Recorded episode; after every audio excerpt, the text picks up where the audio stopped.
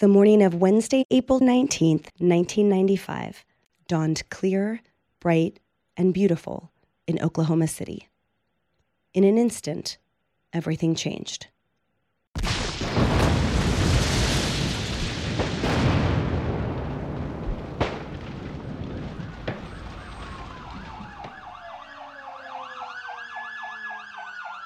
At 9:02 a.m., a massive explosion rocked the Alfred P. Murrah Federal Building. The impact was felt across the entire city. A cloud of gray smoke polluted the air as glass, rubble, and debris rained down from the sky. Over 300 buildings were damaged by the blast. Hundreds were injured, and the lives of 168 innocent men, women, and children were taken. As people across the city rushed to safety, first responders rushed to the blast. Authorities began searching for answers in what is now remembered as the deadliest domestic terror attack in United States history the Oklahoma City bombing. I'm Emily Compagno, and this is the Fox True Crime Podcast.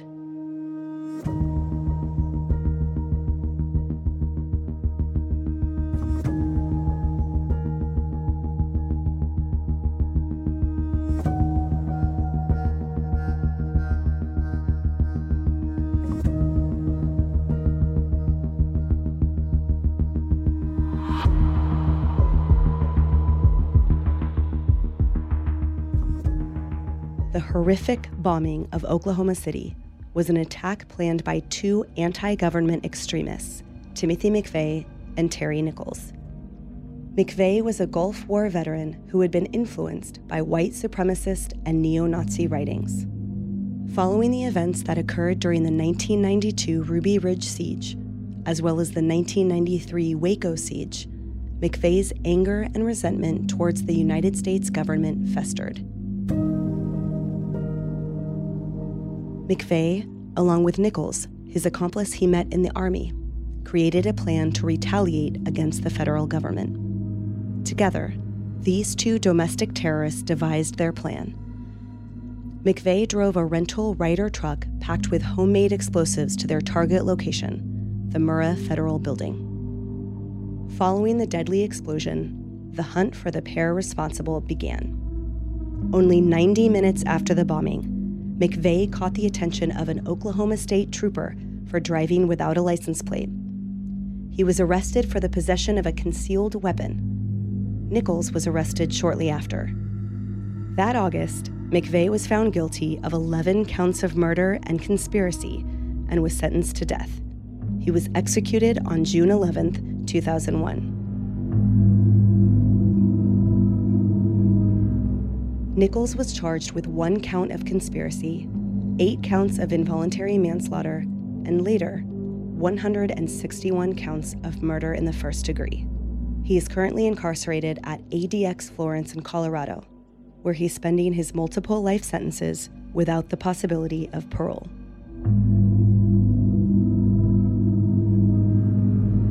The tragic events that occurred that day changed the lives of Americans, especially Oklahomans including Chris Fields, a former member of the Oklahoma City Fire Department, who was a first responder that day. But first, former FBI agent John Iannarelli joins me now to break down the details behind this case.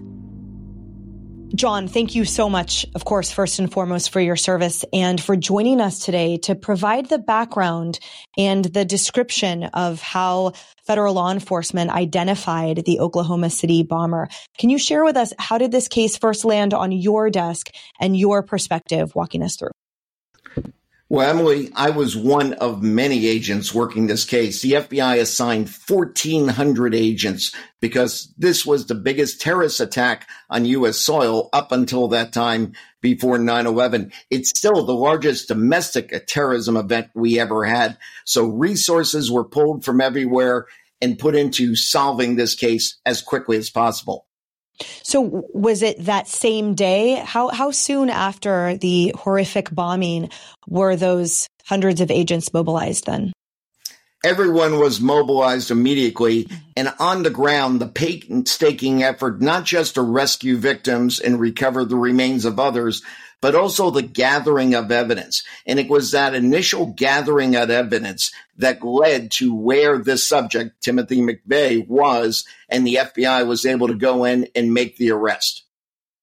So, walk us through your particular involvement and, and your story as it played out then. Well, I think it's very important to recognize McVeigh, when he was trying to get away from the crime scene, was actually apprehended and stopped by a state trooper he didn't have a license plate on his vehicle. He was carrying a concealed weapon and he wound up in jail because a trooper did his job that day. Through putting the evidence together, including getting all the remains of the truck, people don't realize that VIN number you have on your dashboard of your car, maybe on your car door, is also etched into all different places on a vehicle. Well, the bomb was in a Ryder truck and the axle of which ended up about two blocks away. The FBI recovered that axle, found the VIN number, was able to determine where that vehicle was from, went to the rental agency, and got the name of the person who rented it. Even though McVeigh was using an alias, he had been arrested under that alias and he was sitting in jail waiting to be released when FBI showed up to take him into custody. And so, in processing that evidence, you know, two blocks away, that's a volume I'm, I'm sure is unimaginable. Um, how did that process, the evidence recovery, how did that play out? It was a massive undertaking. Literally, aside from the 1,400 agents working this case, it came to about 840 days total of working this investigation. The FBI, in addition to the evidence where they put in more than a million man hours just collecting and processing, there literally was over 200,000 photographs of each individual piece of evidence taken. More than a billion records were searched looking for anything related to the evidence in McVeigh. It was a massive undertaking, but all led to the arrest and conviction of not just McVeigh, but his accomplices, some of whom one is sitting in jail right now to this very day. And in, in that recovery, you know, it, it sounds simple or it can sound simple to the layperson that the VIN and this one axle, but 840 days is a tremendous amount of time. And there's more evidence that is needed for that prosecution. So in that search and in that recovery, you also discovered his feelings against the government of um, extreme rage, obviously, and, and the fact that he had been wronged. So how was that folded into the mix uh, from the FBI? The one thing about the FBI, Emily, we may be slow, but we're thorough and they leave no stone unturned. When McVeigh's feelings for the U.S. government, along with the feelings of his accomplices of hatred for the U.S., the FBI went to great pains to make sure that they left no stone unturned. They conducted over 43,000 interviews of various people, anybody who had been in contact with McVeigh and the others during the course of his life and more recently leading up to the event looking for other evidence, possibly other accomplices, making sure that everyone who was involved was held accountable. And given the enormity of the event, and again, that it remains the largest domestic terrorism incident, as you've mentioned, what was that shock like within the FBI? What was that processing like within the FBI, sort of emotionally at that time? Can you describe the tenor of the agency sort of before and during and after? It was a tragic day, but as trained professionals, you have to put your feelings aside. But there's none of us that don't recall the picture of the firefighter holding the baby and that all the other innocent children. Let's not forget McVeigh had looked at various locations to do the most harm. And one of the reasons he chose the building in particular was because they had a daycare center and he wanted to kill civilians to send a message. The reality in terrorism, you hurt us, we're concerned. You hurt our children, then you really have an impact. McVeigh was evil and wanted to hurt and kill children. Yeah, little Baylee Almon. Um, and across the street was a daycare too, as the, the reverberating blast blew out windows for blocks and for a long time. So it's, it's frankly remarkable that more people weren't killed given the, extent of that devastation and his insidious intent on harming others to your point. Um, so, you know, as you mentioned, of course, the FBI is always professional, but you know, this was a domestic terrorism incident. This was, this was homegrown and it was a rage against the government that you all represented. So were there discussions of that? Did the FBI director address that at all? Well, this changed many things. There was a whole militia movement going on in the country in certain areas, a lot of white supremacy at this time, and the FBI became much more in tune and focused. Mm-hmm. So the director of the FBI and others, of course, they address what we're dealing with and how people may be feeling. But the bigger issue, our job is to keep people safe in this country. And so we started looking at these different groups and their operations. Today, you don't hear a lot about militias anymore because of all the efforts that were taking place. There's still evil in the world, and there's still people that want to do harm for various reasons. But when it was brought to the attention of the government, the FBI jumped in with both feet. Will you provide that sort of context um, as to McVeigh's rage against the government in the wake of Waco, Texas, and that incident? Can you set that scene for listeners? Well, McVeigh had been in the Army. He tried to get through Ranger School and did not make it through. That's not uncommon. Ranger School is really demanding, so it's no slight on anyone who doesn't succeed. But he became disenchanted with the government, disenchanted with the Army. And when he got out, he developed this anger towards the U.S. We had the incident in Waco, which ended in tragedy as well for many of the innocent persons there being led by David Koresh. But McVeigh looked at it and just saw it as the U.S. government hurting people, forgetting the fact that the Branch Davidians had opened fire on U.S. citizens, federal agents, killing four of them. So the response was something that had to take place, even though there was a tragic result in it of the Davidians' own making. McVeigh just wanted to take out his anger. He decided he was going to get even with the government and teach them a lesson. Hence the bombing in Oklahoma City that killed 168 people.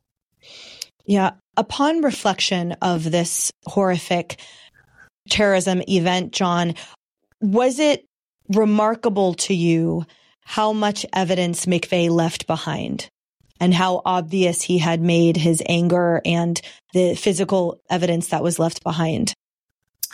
McVeigh wanted to get away. He took the time to plant a getaway vehicle. It's why he had a false license plate, etc. So he left evidence behind, but his plan was to escape.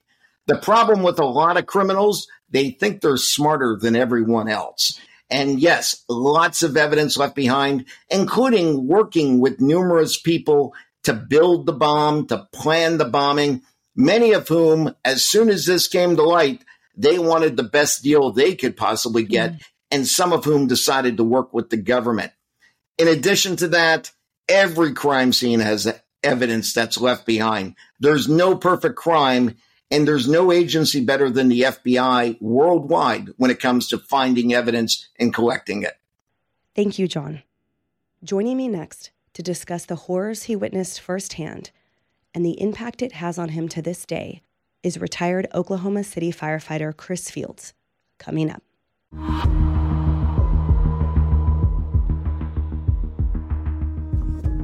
An iconic photo of a firefighter cradling the body of a young child became a symbol for the loss of innocent life from the Oklahoma City bombing. That firefighter was Chris Fields, and he joins me now to share his story and the story of Baylee Almon. Chris Fields, my friend, it's so good to sit down with you today on this, on a topic that you've really blessed so many and honored so many by sharing your story about the Oklahoma City bombing and the aftermath and how it impacted not just you, but a lot of first responders in general. And describe for us what happened that day on April 19th, 1995. Oh, wow. Well, first of all, thanks for having me on. Honored to sit down with you and, and always honored to share my story. Yeah, April 19th, 1995. Um, I always remember it, it was a Wednesday. Um, I'll always remember it was a Wednesday because at the fire station we have certain duties we did on certain days. And the fire station I was at that at that time, which was Station Five, which was just um, about 15 blocks north of the Murrah building of the bomb site. Uh, it was yard day, so some of the guys were out mowing and uh, weed eating and stuff when when we dispatched. So I just that just always stands out in my mind.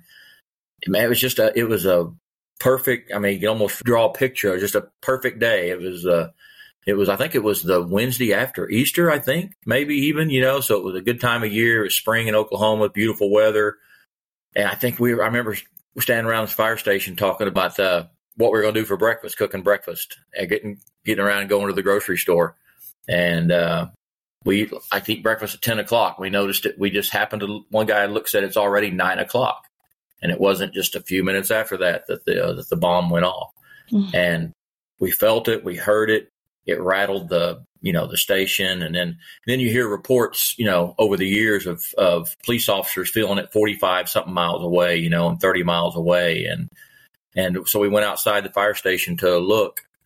In that moment, Chris, when when you heard it, if you don't mind me asking, no. in that split instant, what did your brain think? What did you think that noise was when you heard it?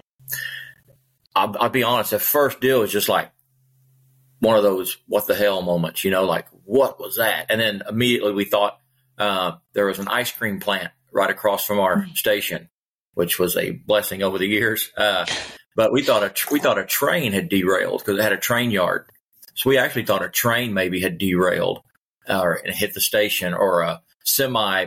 Um, our station was in the middle of a park, a boulevard, and if you're going too fast around this curve, we thought maybe a semi had hit the station at the backside, just anything. So we went outside and looked and didn't see anything that direction. So we looked back towards the uh, downtown area and uh, saw the large plume of smoke. Mm.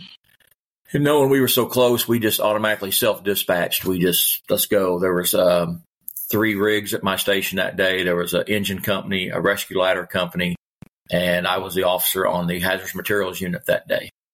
And we just all three just uh, got in the rigs to head back south. We had to make a hairpin turn out of the fire station, and as soon as we made that hairpin turn, you could you could plume of smoke was larger, that which we found you know was from the cars that were burning. And as we got about eight, nine blocks away, we started seeing all these storefront windows blown out and people kind of, you know, staggering out. He's kind of not staggering like, but just like shocked, you know, looking around.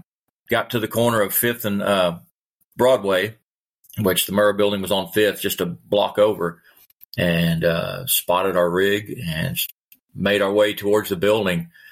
It was just, um, I tell people even today, it was, it was felt like we were walking on glass and debris the whole way, and our feet were never touching the pavement. There was just so much debris and glass everywhere from other buildings and from the Murrah building.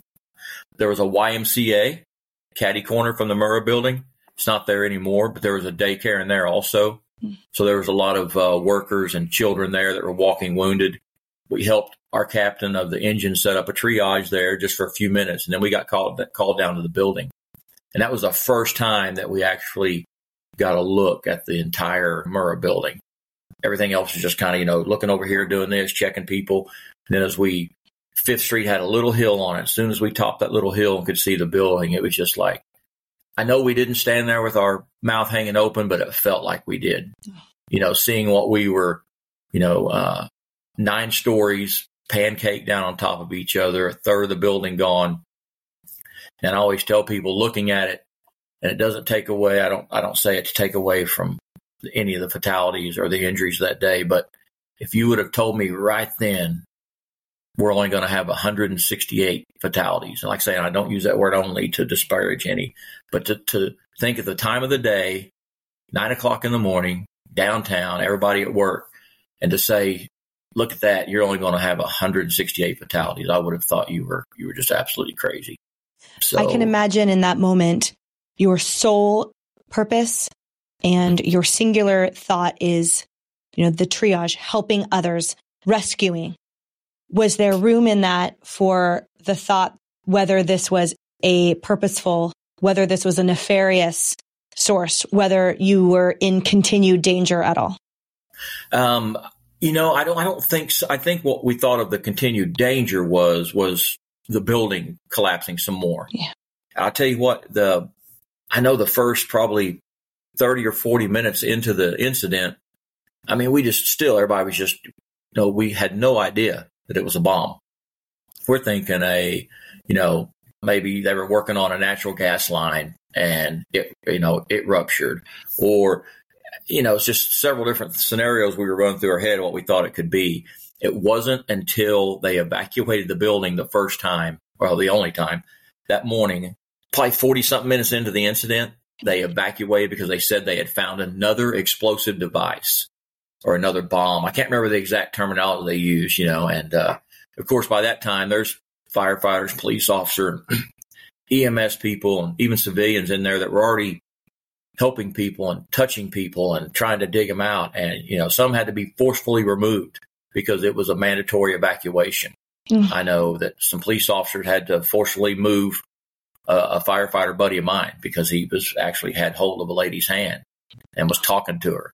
And so it was just, I think that's when everybody kind of sat back, took a deep breath, and we were like, and then it started the rumors, you know, it started kind of making its way around the site that it was, uh, you know, an intentional bomb that was uh, set detonated back then with everything, some of the stuff that was going on, you know, and, and the first reports was that it was Middle Eastern involvement, you know, uh, extreme Islamic uh, involvement. That was the original thought. So then you're you're kind of angry and pissed off while you're doing it, thinking, you know, that these people did this to us, you know, and then you find out hours later or even the next morning, I can't remember when you finally hear that it was actually, you know, homegrown. And uh, especially after spending a full day down there and seeing all the things we experienced, uh, the things we saw and heard and smelled and all that day. And then to find out that it was inflicted by Americans was really, really, uh, it angered a lot of people and it broke a lot of people's heart. It was just a, it was a bad day for America in one sense. So after the mandatory evacuation, you know, at what point were you let back in to continue rescuing those who were trapped and ultimately those in the daycare? Right. It was probably about um I think it was just an hour break or, or, break, an hour that they, you know, evacuated us. And what it ended up being was up on the ninth floor was the uh, ATF offices. And that was, of course, if you know, you know all the history, that was, uh, I won't even say, well, I'll say his name once, Timothy McVeigh's, uh, you know, his whole deal was to, you know, get even with the government. ATF was on the ninth floor. Some of those folks had involvement with the Branch Davidians mm. in Waco two years before on April 19th. That's why he chose April 19th.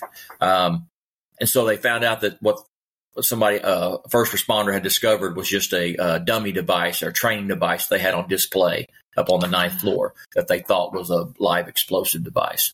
And so once that was determined all good, that's when everybody was, uh, it was kind of a blessing, I guess, in disguise a little bit because it gave everybody a chance to step back, exhale, you know, and it gave them a chance to set up what we call the incident command system.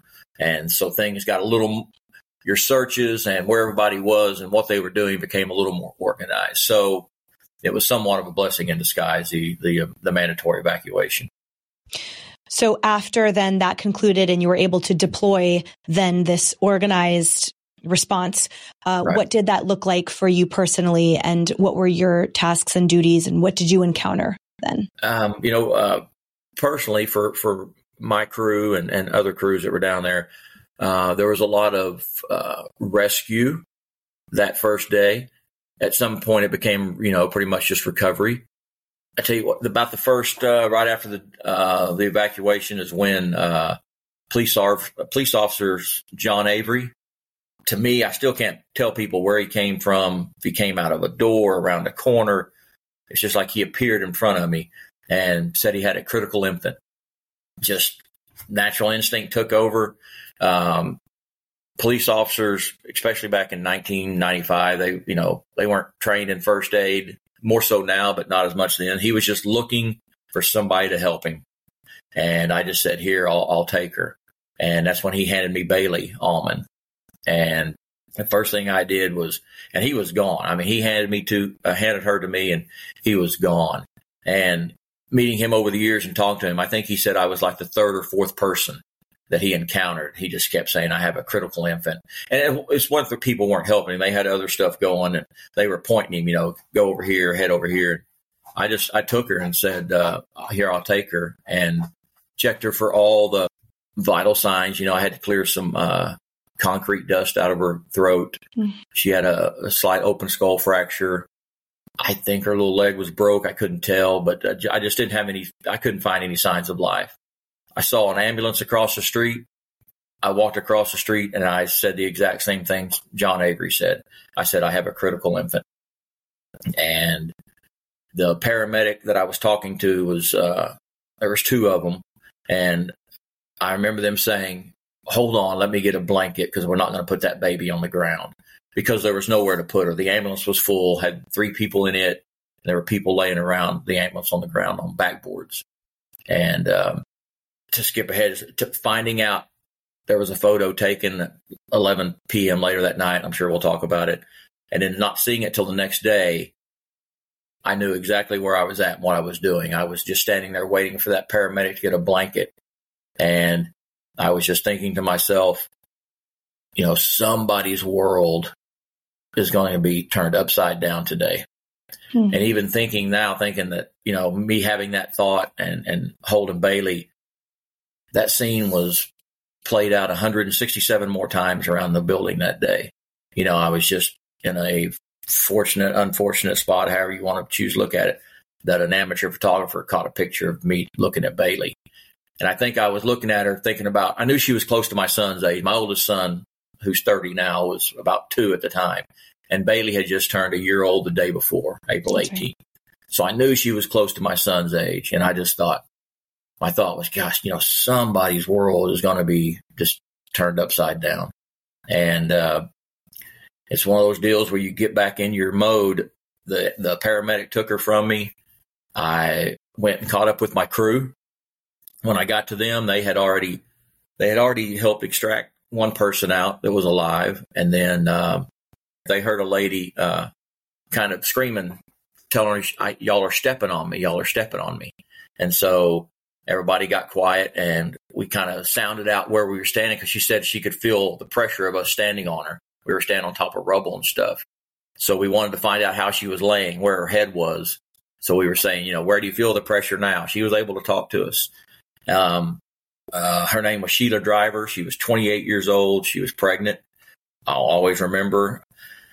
So we dug and we got her out and we uh, put her uh, they had to set up a rigging system because we were down what we call the pit area. So we had to put up a rigging system on these ladders and they hauled her up out of there and put her on the ambulance.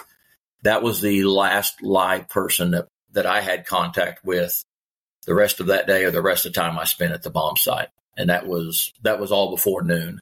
So the rest of the day for, for me and my crew, uh, I know there were, there were extrications of live people going on around the building, but for, for me and my crew, the rest of that day was, pretty much a recovery mode. We were with uh, either live scent dogs or cadaver dogs the rest of the day, and uh, finally got released to go back to the station about eleven thirty that evening. At what point did you learn that Baylee had not made it? Um, in my mind, I knew I knew she had already passed when when I had her. Um, I had gave her and handed her to the paramedic and um, went and caught up my crew and worked the rest of the day. Um, I remember we took one break and uh, I talked about one of one of the firefighters I was with. Uh, I think I had mentioned it to him. Uh, he tells me today that you know he said I remember you coming up to me and saying you know that baby didn't make it or I can't remember how he quoted mm-hmm. what I said to him, but we talked about it and um, you know then about eleven thirty that night we got back to station once we all got a chance to kind of take a deep breath and call our families and let them know we were okay and all that kind of stuff. That's when I found out about the, the photo that had been taken, which was a, um, I can go into that. It was a weird, uh, the dispatch office called like the station like at 1130 at night. And, uh, the chief of dispatch, he said, Hey, Chris, did you carry a baby out of the building? And I said, I said, no. I said, a gentleman, police officer handed, handed me a baby. I said, why? What's up? And he said, well, I, I had a picture faxed to me. and, uh, I, when I tell this story, I gotta always have to, I talk to so many young first responders anymore. They don't know what a, you know, a fax machine was or the photographer took his roll of film to a photo mat to get it developed. I mean, I have to explain what all that stuff is. But uh, he called and just said, uh, I have a photo that's been faxed to us from the Associated Press, and they want to identify the firefighter in the photo. And um, I said, I don't know, Harvey. That was his name, Harvey. I said, I don't know, Harvey. It might be me, I guess. And he said, Well, it looks like you. Of course, you know, firemen are always ribbing each other and all that. Because I remember him saying, I can't see your face all the way. He said, but I think I can see your uh, your cheesy mustache. I remember him saying that. He said, I can see your cheesy mustache. I'm pretty sure it's you.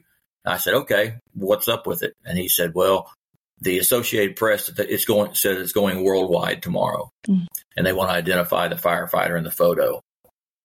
And the fire chief uh, Gary Marrs at the time said, "Sure, that's not like it's public record, you know." So he said, "Yeah, if we can identify him, identify him." So I hung up the phone the next morning, or hung up the phone with them, and the guys and girls at the station said, "What was all that, that about?" I said, "Well, I, I said I guess I'm going worldwide." Really not understanding the implication of what that meant until until the next morning um, when we and the next morning was tough for a bunch of us because we um, well when we got up we of course were watching all the morning shows and it was uh, they were showing all the headlines from around the world and all their their magazines and newspapers and that photo was just on every one of them you know and I think my first thought I remember thinking was I wonder if the family even knows that their baby didn't make it you know I don't even think the people, the news people reporting the story didn't know that she, I, I had, I did a bunch of interviews after where people asked me about saving her and all that. So when they're running this headline and this photo everywhere, a lot of people don't even know that she's, you know, deceased already. And that was my main concern. I was like, you got to be kidding me. I said, the fam, I wonder if the family even knows. And then we were watching our local news they were updating the fatality list, and that Sheila driver that we had rescued had passed away on the way to the hospital, and uh, with her unborn child. And uh, I, I, still get emotional thinking about it because she had a daughter at the time that was living like that was seven years old, I think. Total unplanned incident. I ran into this lady with some other people. We started talking, and I find out this was that Sheila driver's daughter. So I met her like three years ago, just total out of the blue. Oh. And yeah, great girl. Uh, her name's Shaquanda LaGood. We stay in touch still. We visit on social media. Uh, so it was just a, uh, it was a kind of a double curse that day, seeing the photo and then finding out that Sheila didn't make it because that was just our little bit of high from that day. You know, um, as first responders, we want to get there and make a bad situation better.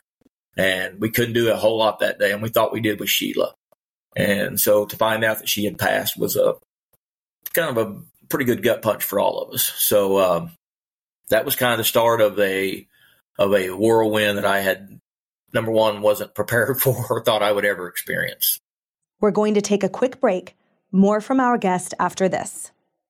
Can you share about what that experience was like and how that processing affected you? Because understandably the high highs and the low lows and then having what seems like a high become a low that's unimaginable especially in a, multi, a multi-casualty incident.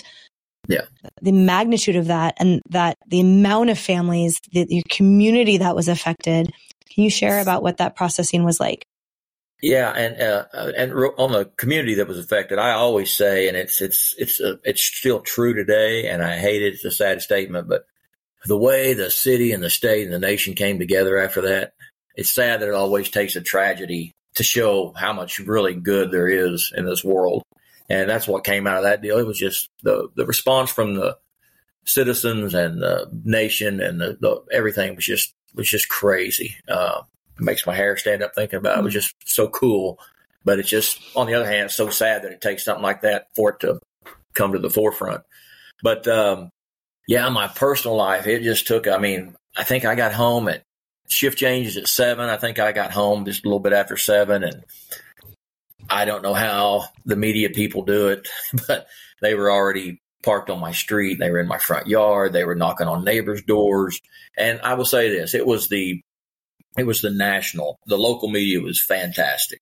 And I think, you know, because it affects them personally, because it's their community. So I think mm-hmm. they, they handle things a little more with kid gloves, you know, to, so to speak. And, uh, you know, the national was coming in to get their stories. Uh, and it was just it was just crazy. I had to have our public information officer, Chief Jon Hansen, good friends with quite a few of the police officers, and we said to get the police over there to run, get the media off our yard, and I don't know, it was just a just a crazy time. I mean, I'm just a simple guy from Oklahoma, and all of a sudden I'm doing these interviews left and right, and uh, I felt a little uh, obligated to do them. And, and Chief Marrs, he's he's a he's a great guy. He would call me and say, "Hey, Chris, so and so wants to know if you want to do an interview." He said, "If you don't, just tell me, and I'll be the bad guy, and I'll tell him no." Well, in my simple mind, I'm going, "I don't want to be a bad guy. That's not who I am." So mm. I would do the interviews, and then I met Aren the day after. The bombing was on Wednesday. I met Aren on Thursday. Um, a local reporter called named Cynthia Gunn, and uh, she said, "This Cynthia Gunn." She introduced herself. She said, and by that time it had established that Baylee had, you know, passed away, and she said, "Would you want to meet Baylee's mother?" And I said, "No." I said, my first response was no because I thought, what am I going to say to her? What's she going to say to me? You know, and uh, Cynthia said, uh, okay. She goes, well, she had contacted us. She wanted to meet you. And I said, mm-hmm. oh, well, that changes everything. I said, then let's, let's do it. Went and met Aren, me and Sergeant Avera, the police officer. And it turned into a 20 year old single mom who had lost her only child the day before, comforting these, what are supposed to be, you know, big figure men heroes, you know. She was there for us. It was probably a, a godsend that we got to meet her. Um, you know, she just thanked us that uh, at least Baylee was out and she knew Baylee's fate. And she could tell we were both fathers by the way we, she could tell I could tell y'all handled her with love and care. And so she was just thanked us. I was like standing there thinking, what was she thanking us for? You know, so me and me and Sergeant Avera are just like, we've lost all control, you know, and she's, she's comforting us. So it was kind of a, a deal to think this, how strong she was. And that's the way she was through most of it. I was really blessed to be uh, associated, like whatever, linked up with Aren, and we're still great friends today. We still talk several times throughout the year. Uh, she's had two more children uh, since then a, a, son, a daughter. Her oldest and my youngest graduated from the University of Oklahoma a couple of months apart. And so we celebrate birthdays or at least send wishes and cards on holidays and stuff. So we're still great friends. And uh, but that was another thing when when she would call and say, "Hey, I'm going to do this interview. Would you do it with me?" Well, mm. I felt like I needed to be. It was kind of like a big brother role. I'm I'm ten years older than her, so I just kind of took on this big big, big brother role to her. You know, just wanted to be there for her, make sure she was okay. Uh, her and Cheryl, my wife, are, are good friends. Uh, heck, they probably talk more than me and her do. You know, and while this all this is going on, we're still going back to station. We're still making calls. You know, we're still doing house fires. We're still making, you know, suicides, fatality car wrecks. We're still, you know, the job's still going on. So it was just a, it was just a crazy time. And I we'll get into it. I guess the, the things that happened afterwards, I guess have made me, I would do the job all over again with, if they would let me. And would I live through that again? First, I want to say no, but then I want to say I probably wouldn't be the the father and the man, the husband I am today if I hadn't experienced that and got to my lowest of lows. Can you share with us about your mental health following that and and your journey if you're comfortable sharing that? Yeah, oh yeah. Yeah, it's um you know, there was there were times after that and before things really bottomed out, you know, it was what the bombing played a significant, significant role in my mental health. Um, but it's that cumulative trauma, you know, over 15, 20, 25 years. Um, I ended up doing almost 32 years before I retired, but uh, bombing was in 95. And, you know, I, the stress of everything, I, you know, and I carried this irrational guilt, is what I call it, uh, of kind of being responsible that you know, as far as talking to Aren, Baylee's mom, you know, I'm the last one that she knows that, you know, held her child. Because of that photo, she wasn't allowed to grieve privately at all. Mm. Um, and I just, you know, that's just a burden. It's irrational guilt. I didn't, I didn't plan the photo. I didn't, you know, but it was just, what if it hadn't happened? If that photo hadn't happened, she wouldn't have experienced this. She wouldn't be going through this. Well, you take all that, and then, like I said, along with the rest of the career, I'm starting to have these little mini bouts of depression and isolation, but I'm pretty good at covering it up and, you know, going to work because I don't want the people that put me in charge to think I couldn't handle my job, you know. Mm-hmm. And I don't want the people that I'm in charge of making sure they're they go home every day to think I couldn't handle my job. So this goes on for six or seven years, and in this time span, you know, we've uh, I think I had to bury two brothers, uh, one that died in the line of duty, and another one that uh, was killed on his day off. Him and his 12 year old son were killed in a car wreck. Oh, um. You know, and then it's the it's the everyday stuff we see every day. What we almost think of as routine calls. We try to put them in that category. That way, we don't dwell on them. That's just the way, especially in 1995. I was hired in 85. That's just the way I was brought up on the job.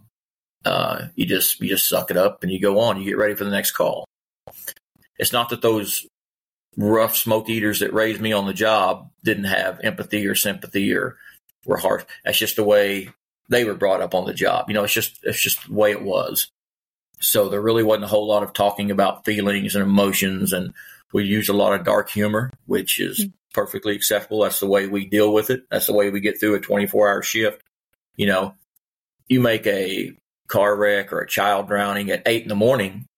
Well, you still got 16 more hours of work you know, when you get back to station. So you've got to find a way to compartmentalize that or deal with it however you can to get through that other 16 hours of work. And that's just what we did. Not to belabor here and go on forever, mine got to a point to where it started affecting my home life even more. My wife, uh, Cheryl, she knew it, she noticed it, but uh, she didn't know what to say or do. Uh, you know, and when there's no, lack of communication because I'm not wanting to talk. I only want to come home and talk about the good things of the job. You know, I don't want to. I want to shield my family from all the gruesome stuff and the sad stuff and the, that kind of stuff. So when I'm having these bad days and telling her that everything at work is fine, well, she thinks she's the problem because mm. I'm not communicating. So it just starts driving this wedge in the family. Uh, by this time, I've got two sons, and uh, everything's starting to I can feel it intensifying a little bit.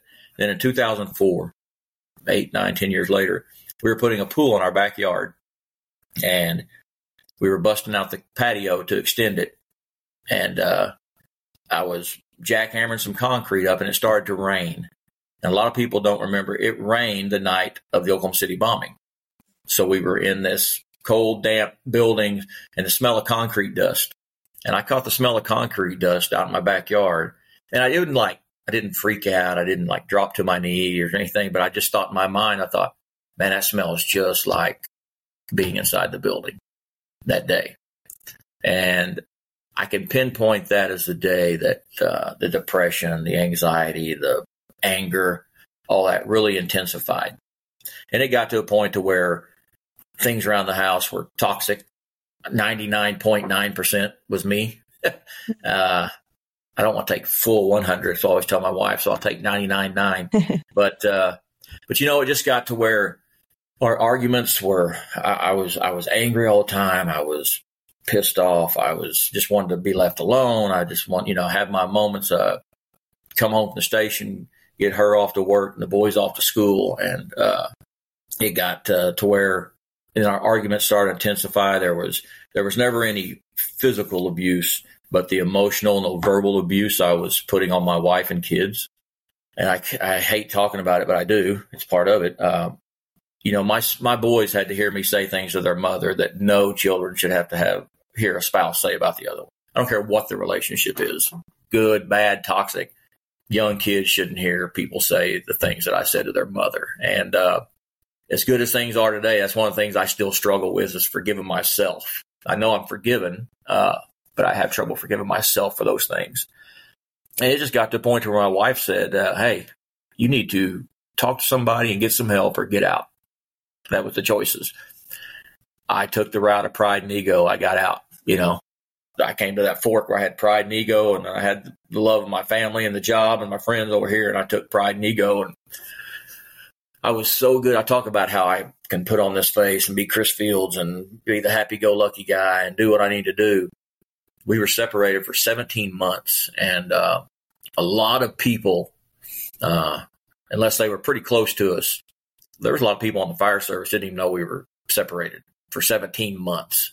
That's how good I was at putting the mask on every day to go to work um, that I needed to put on. And then it got tougher to do that. So now I was using, you know, Xanax and all that kind of good stuff to get through the to get through the days or get through the nights so I could get up and be that person I thought everybody needed me to be. Got friends and family reaching out left and right, but they're not telling me the things I want to hear. They're telling me what I need to do to get better. That you know, there there's help out there. I didn't want to hear that. I was over here with this group that was in the same world I was in. I always tell people it's funny. I was getting my my marital advice and my life advice from other firefighters sitting in a strip bar drinking beer during the day. That's that was my that was my counseling team, you know, because we were all in that world together. So we justified it to each other, and uh, it's an old cliche, but it, uh, Emily, it got to a point to where I was so sick and tired of being sick and tired. I was wearing myself out emotionally, financially, trying to be because I still wanted everybody to think Chris Fields was this great guy. So I, you know, I just uh, kept paying all their bills. I'm running up my bills over here, just just trying to keep up that lifestyle and let everybody think that you know, I okay, I can handle it.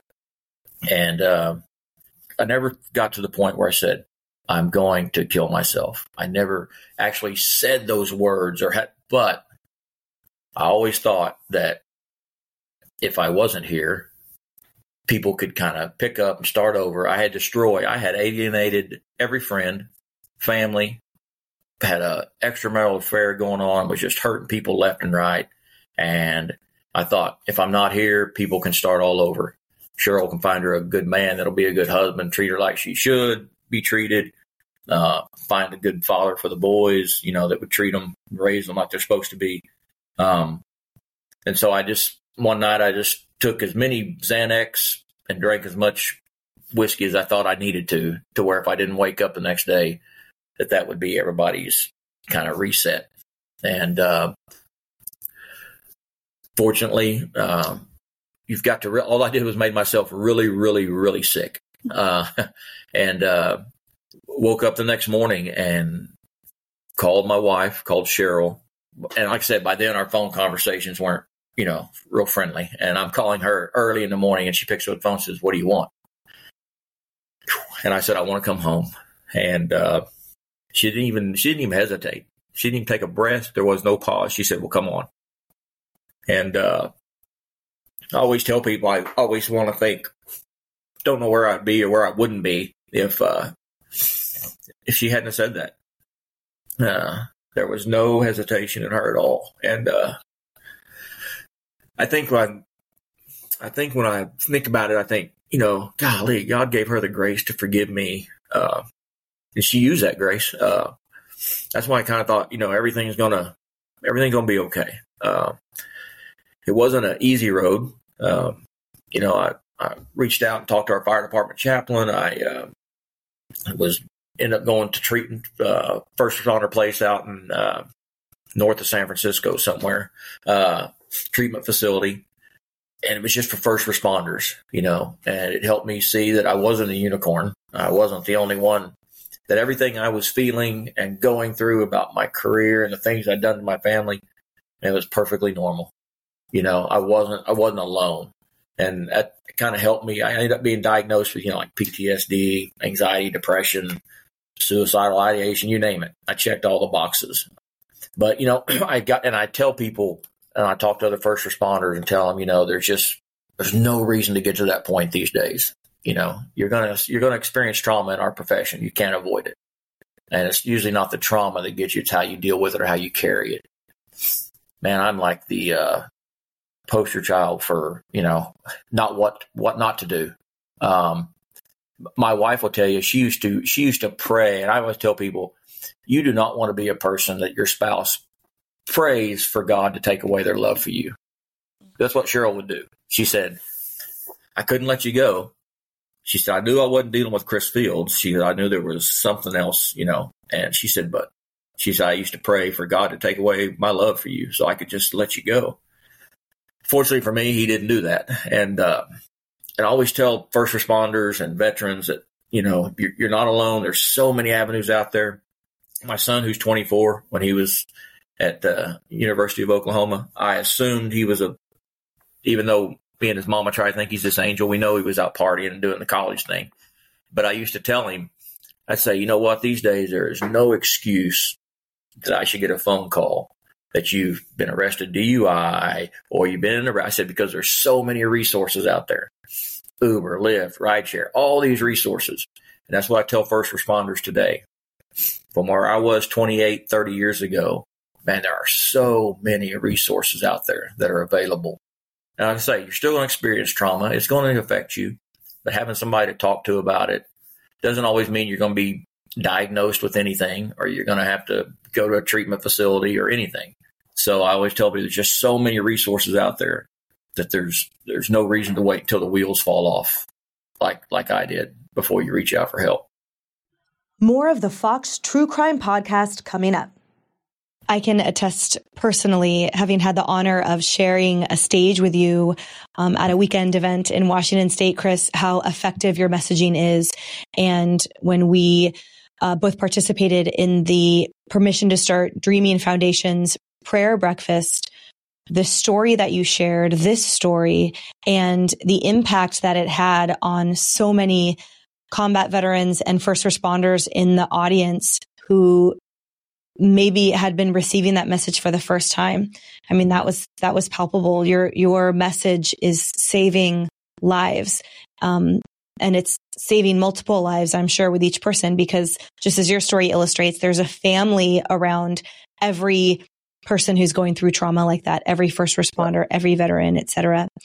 Um, part of what I respect so much about you and admire so much is how you've endeavored your entire career to center the victims, to center little Baylee, to mm-hmm. center those who don't have the voice that can speak for themselves and and to make sure that they receive attention, that people know their name.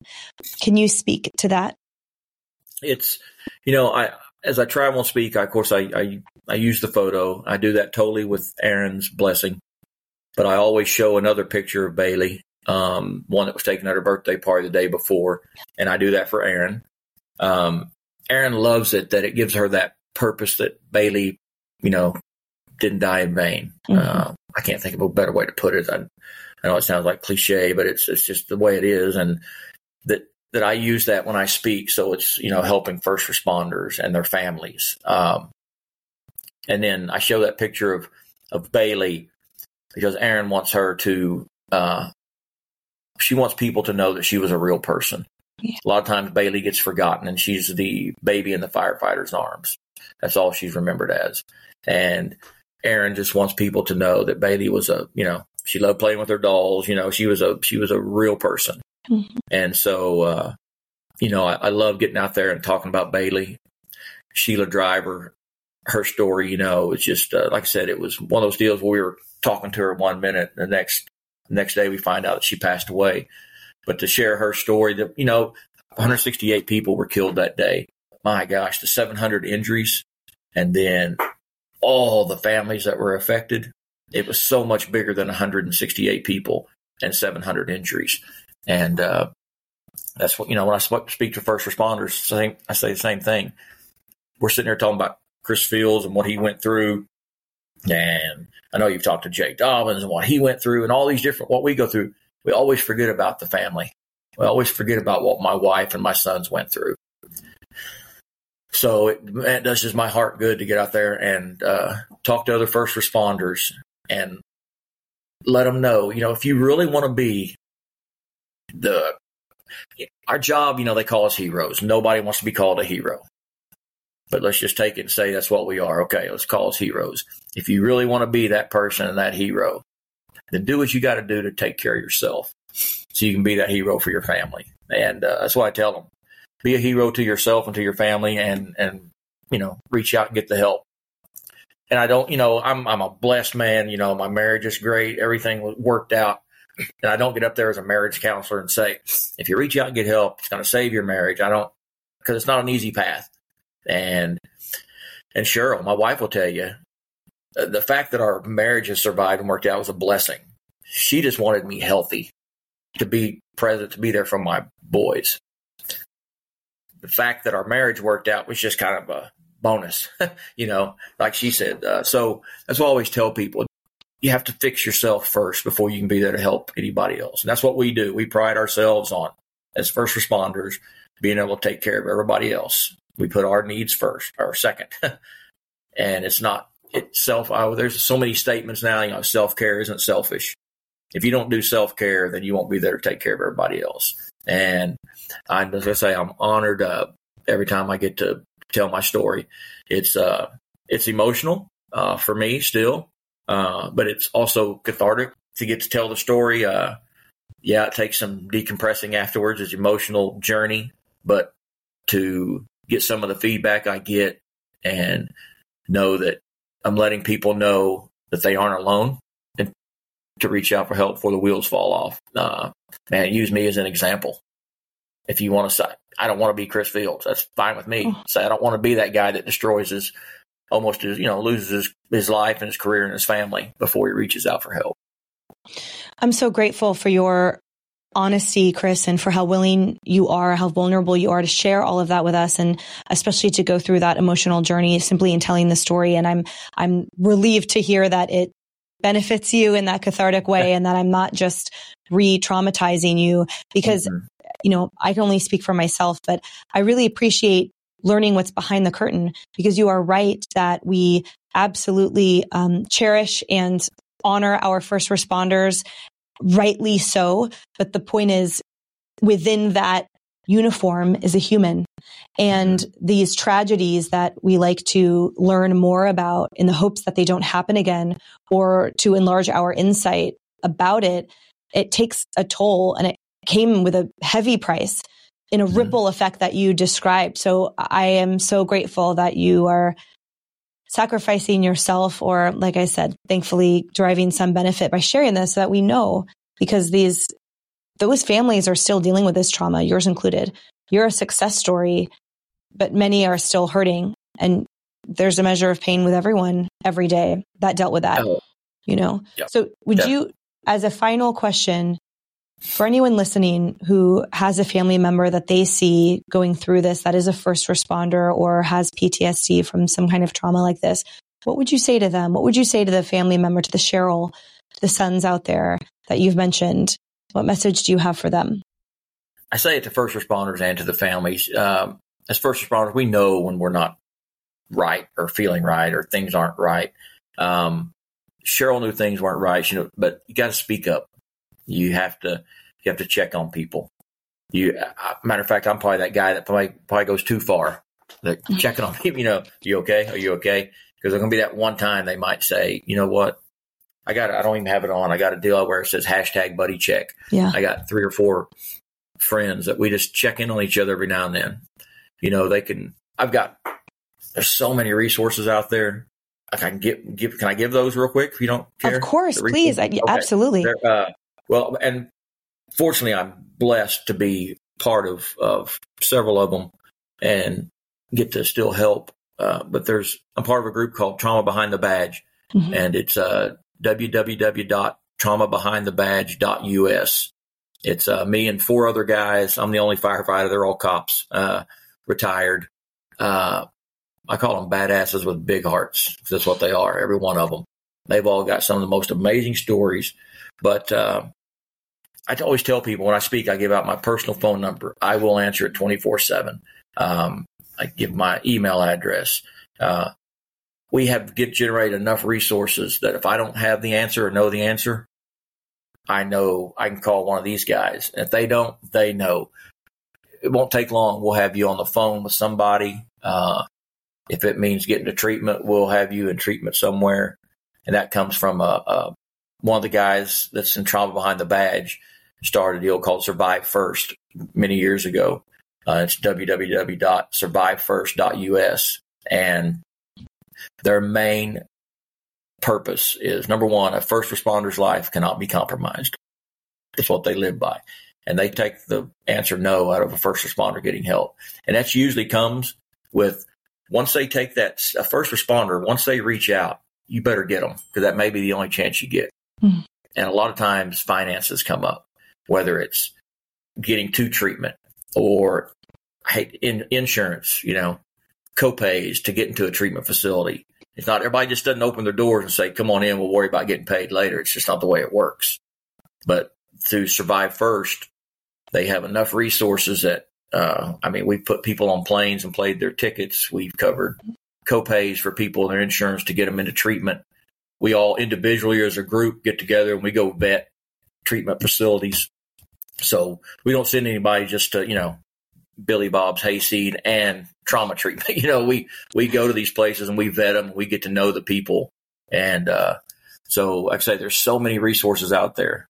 So I would tell any first responder or or family of a first responder watching this, if you feel like you need to reach out, those websites that I just gave have uh, all the contact information you need. And like I said, I may not or we may not have the answer, but I'll promise you we, we will we know somebody or we'll, we will get somebody to get you the answers. Chris, thank you. Thank you so much for that. Thank you for extending yourself in so many ways beyond your first responder um, identity, where you you are there. You're there at the bombing. You're there at the trauma. You're there at ground zero for so much of this. And you are also there for ground zero for so many first responders that are experiencing that same PTSD and trauma that you did. So um, I'm so grateful and I'm honored that you shared your time and your story with us today. I'm honored to be your friend. I can't wait to see you again at whatever place that we get to be at yeah. together next. Um, Sometime. Yeah. And you know that I'm always here as well to help amplify anything. So please, you always have friends here so that we can help share your causes and your messaging because it's one that is so important. Um, and you're right that we've come a long way as a society and, and in ways of talking about it and resources, but we're not all the way there yet. So hopefully if anyone no. needs to hear that message, then today they did from you. Right. Well, thank you so much for giving the opportunity. I appreciate all you do um, with this and, and the way you I love the way you all stand up for America and first responders and the military. It's uh, it's heartwarming, heart, heartwarming to see. And uh, I just like to say, I appreciate all your efforts and all you do.